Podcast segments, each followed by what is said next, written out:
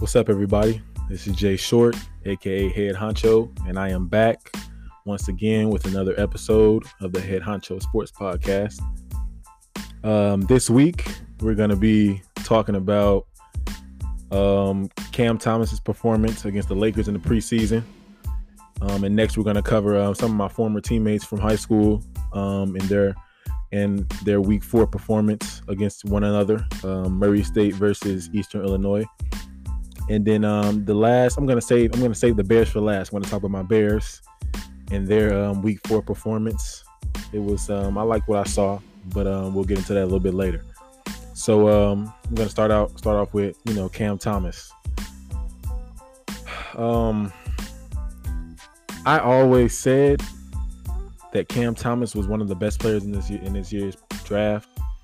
Um, I felt as if a lot of teams were gonna regret passing up on him because he's just such a dynamic scorer. Like he's just, you know, he's crafty off of screens. You know, you saw you saw a little bit of it in summer league. You know, um, he's crafty. He can come off the screens, like I said, he can come off the screens, make plays for other people. You know, stuff like that. And he's almost he's he's he's close to being a polished scorer right out of college. You know, he's um it's crazy to think that because you know you know rookies some rookies you know have to take time to develop and stuff like that. But i honestly believe he's one of the best offensive players in this draft. And you saw like i said you saw it a little bit in summer league but in this preseason game against the lakers he had 21 points.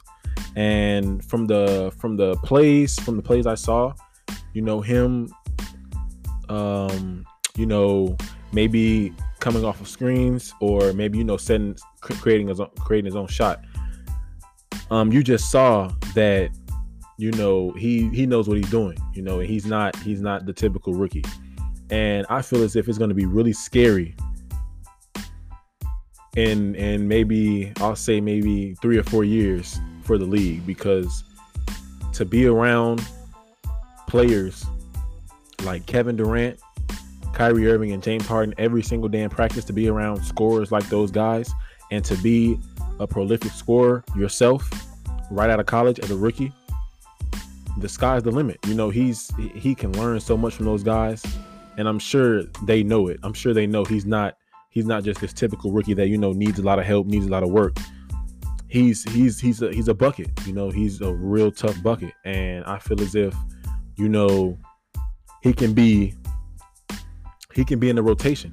Honestly, I honestly believe he can be in the rotation. You know, it's it's hard, you know, to evaluate rookies in the preseason. I know that, but you know, um, I, I feel like he has a chance to be in the rotation simply because a coach like Steve Nash, an offensive minded coach, I honestly don't believe that he can just let Cam Thomas sit on the bench when he knows that he can get 15 points any given night. He can honestly get 15, maybe 20 any given night in the NBA as a rookie. And that's crazy to say. But um he had he honestly has a chance to be in the rotation. Um, you know, Steve Nash, you know, you, you can't deny buckets no matter the age limit. You know, you can't just turn your head, you know, away from, you know, a guy that can create for create his own shot, create for other people. You know, and um I feel as if Steve Nash is in, I, I know Steve Nash probably knows that already simply because they drafted him. I'm sure they know what he can do. So um it's gonna be it's gonna be great to see him, how he develops, and um hopefully hopefully you know Steve Nash he um he realizes that you know he has a hidden gem in Cam Thomas. And you couldn't when I was watching, you know, the highlights and stuff like that, you can tell from the bench, you know, Kevin Durant, Kyrie, and uh, James Harden they didn't play because um, it's only the preseason, and so of course I wasn't expecting those guys to play. But you can honestly tell that you know they know that he has something. Every time he made a shot, every time he made a move, every time he created for someone else, you know, those guys were standing up cheering. Yeah, you know, you know, like they were basically, you know, like hyping his head up because they know that once this guy gets going and once this guy actually knows what he's doing and gets used to the league and gets used to the speed of the game and gets used to, you know, what he can do offensively as far as drawing fouls, as far as you know, using everyone's weakness to his advantage, it's going to be scary for the league. And like I said, some of those guys like KD, Kyrie, and James, they saw that. So um, next we're gonna get to my uh, former teammates from high school. Uh, I'm excited to talk about this because you know it's like you know when you spend so much time with teammates, it's like they become brothers to you, you know, and you know these guys are really my brothers. You know they can text me, call me for anything, you know, and and it'd be like you know we we never, you know, stop stop talking, you know, stuff like that. So I'm gonna start off with I'm gonna start off with um, a linebacker, um, Elijawah Tolbert. He's um in high school, you know, he's a young guy. You know, he's he he was a he was a young guy. You know, he's always he you know he didn't really play too much. He didn't really you know he always showed up and he always was you know acted older because you know from a young kid he always played older. You know, I remember as a freshman, you know, he was playing he was getting reps on the varsity team just because you know of his of his mature of his maturity you know, and he was he was a great athlete. You know, you can't deny a great athlete. You can't just you know put him on a lower level when you know he's a great athlete. You know we can use him. Um, so yeah, he plays for Eastern Illinois as a linebacker, like I said. Um, and next we're gonna stay with Eastern Illinois running back Harrison Bey-Buie. Um, I played with this guy for what was it for two years? No, a year. No, no, two years. I'm sorry, two years. I'm sorry. Yeah, two years. Um, in the game against Murray State, he had 13 carries, 41 yards. Um, and you know he's a very he's coming off a, a injury. You know this, this is this is you know his basically his first year in action, and um, you know watching those highlights, you know it seems like you know he's he's reading he reading um, the offensive line well. You know, and you know taking the opportunities that he's given. You know he's making he's making the most of them, and that's all you can ask from a player from a player um, in college. You know just to work hard and you know make the best of your opportunities like i said um, and lastly we're to get to um, dj williams quarterback for murray state um, he's a freshman um, and he had his first touchdown in the game first collegiate touchdown and i was so excited for that guy man because you know like i said all three of these guys are my brothers you know so that was very exciting to me to see that because it's like man like you know you see these guys from you know freshman year of high school and and you know from we were we were kids, you know, till now, you know, seeing this guy score score a touchdown in college. He had four carries for 20 yards, and like I said, that first touchdown. And um, you know, all the all the supporters, you know, they came out to support. I, I saw some of my coaches at the game, stuff like that. So that was just nice to see, you know, him elevating and stuff like that, and seeing him, you know, being where he wants to be, playing college ball. So um, I'm very proud of those guys, and um, I wish I wish them nothing but the best. And um, now let's get to my Bears. Um, I was I was um, I was happy with what I saw from the Bears, um, mainly because Bill Lazor, and I can't thank Bill Lazor enough. I honestly can't because he made that offense look like a well-oiled machine, and I'll get into why I think that. Um, it was just more so of there wasn't hitches in our offense. You know, everything was consistent. Everything was, you know, everything was calculated. And I feel as if Matt Nagy didn't do that. You know, you can. It was a night and day difference from Bill Lazor and from Matt Nagy. And you know, I hope Matt Nagy never calls another play on offense again for this Bears offense because Bill Lazor he captured Justin Fields. He captured his strengths and he attacked his strengths. You know, he set him up for success.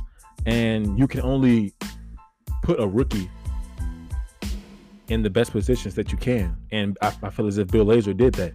You know, he um like I said, Justin Fields, he performed well. Um, this is his second start, first win as a starter he performed well. You know, he came out firing. You know, he came out aggressive. You know, it was a couple long balls at the beginning of the game. You know, he came out aggressive. You know, he's very elusive because you know of his athletic ability. And like I said, I like what I saw from him. You know, it was it was a very, like I said, very calculated game plan. And you can only hope to hope to see that hope to see that every game. You know, you you can only hope because like I said with the Bears, it's always, you know, I feel like I feel as if it's always something, you know. And I, I hate to say that, but it's kind of true because you know, I always wanted the Bears to be consistent, but you know, stuff happens. And like I said, I hope Bill Lazor continues to call these plays because there is no way that after that kind of performance on the offensive end that they give the play calling back to Matt Nagy. I just honestly don't think that will happen. And um, I saw his uh, post game interview on um, on social media, and he was basically saying that, you know, I handed off the play calling to Bill Lazor. I did this, I did that. It was a lot of eyes in his in his statements, the whole post game press conference. And I was just wondering, like, how can a guy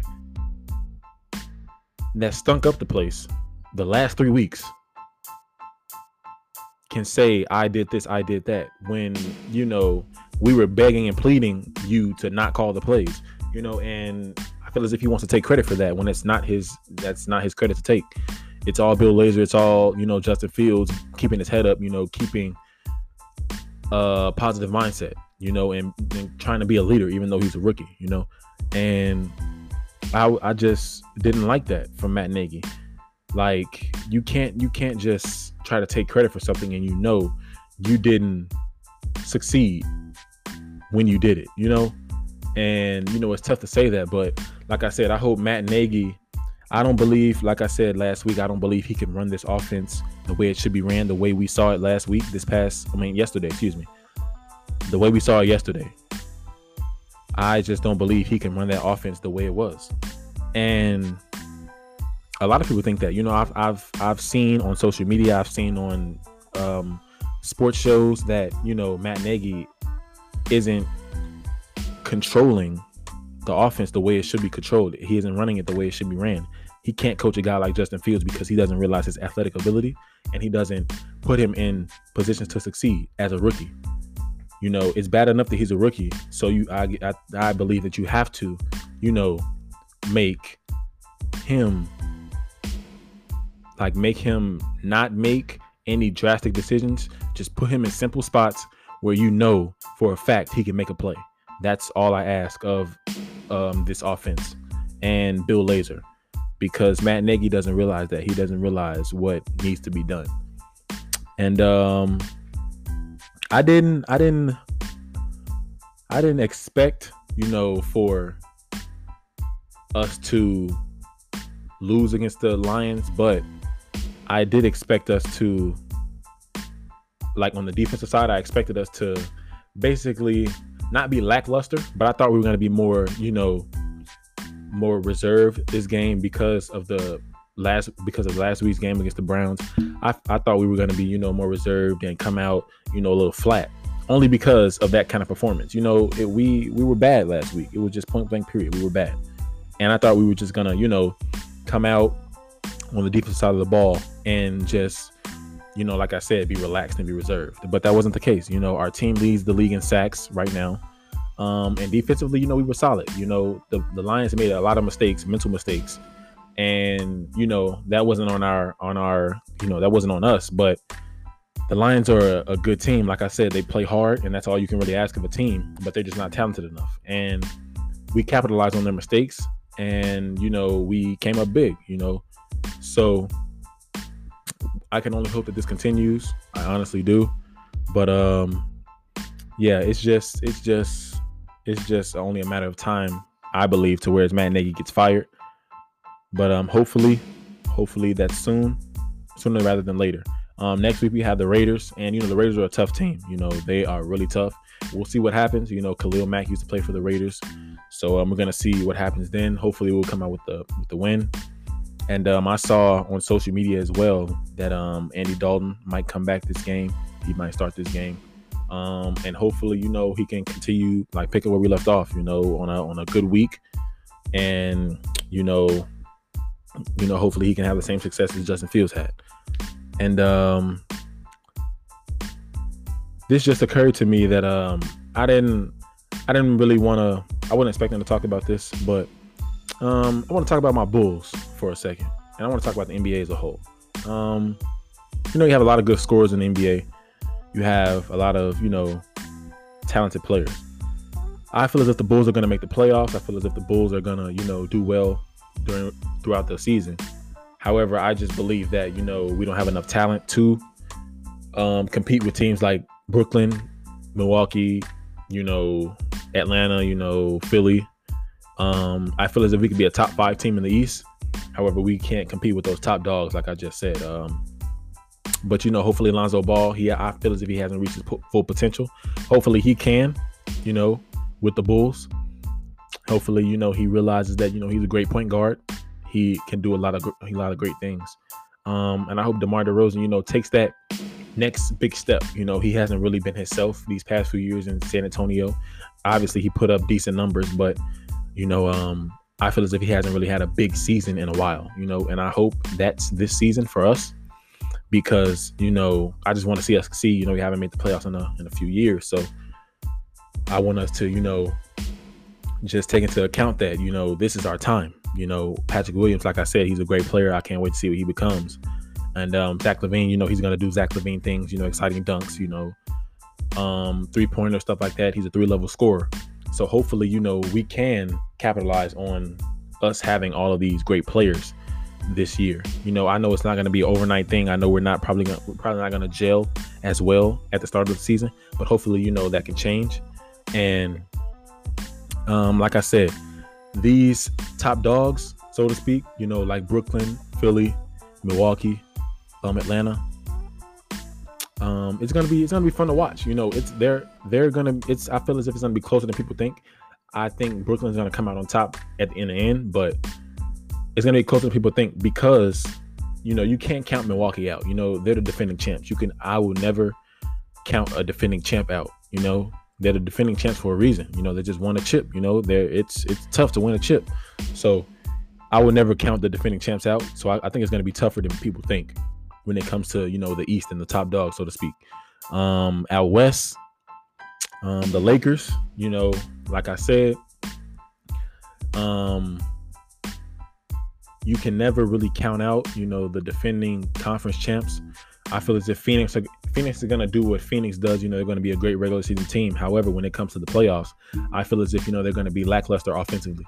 Um, just because they don't have a lot of guys that can really, you know, go get a bucket. You know, they have Chris Paul, they have Devin Booker. Devin Booker is one of the best young players in the league. However, they don't have enough offensively to compete with teams like the Lakers and you know maybe Denver, maybe Utah, stuff like that. So it's gonna be fun to watch. You know, it's gonna be fun to see. I want to see what Portland does. I want to see what Dame does. Um, I feel as if Dame, you know, I want him to win. I want him to start winning because he hasn't been able to get get over the hump with Portland. You know, I feel as if CJ McCollum needs to, you know, pick up his pace because last year he had really he, he didn't really have a great playoffs. But I want him to, you know, start coming into his own and coming, you know, coming ready to play because Dame can only hold up for so long. You know, he's a great player. You know, he's one of the best point guards in the league. He can only hold up for so long, you know, and hopefully, you know, he comes to play. Hopefully, he helps him out, takes the load off his takes the load off his shoulders. And um, Denver, you know, you have the you know reigning MVP and Nikola Jokic. Um, I feel as if they're going to be great. You know, I feel as if they're going to take that next step, especially Michael Porter Jr. I feel as if he's going to take he's going to take that next step. You know, just seeing him get that uh, major contract extension, uh, he's going to take that next step to being a great player. And I believe he's going to be either this season or next season because, you know, he's very polished, you know, as a young player. You know, coming out of college, you know, a lot of people thought that he was injured, his back, he, he thought his back was to, you know, to hinder him in playing, you know, and having success in the league. However, I never thought that was the case because you know a scorer is a scorer. You know, he, uh, if you can get a bucket offensively, you can get a bucket. He's six ten, he's long, he can shoot three ball, and you know, hopefully they can gel quickly. You know, Jamal Murray is coming off an ACL tear, so hopefully he can get back to his bubble form. I always say bubble form because you know, in the bubble he was crazy. You know, having having fifty point games, forty point games, stuff like that. So I can't wait to see that, to see the NBA. I can't wait to see how things go. And um, with that being said, this is the end of episode four of the Head Honcho Sports Podcast. This is Jay Short, aka Head Honcho, and I will see you guys next week.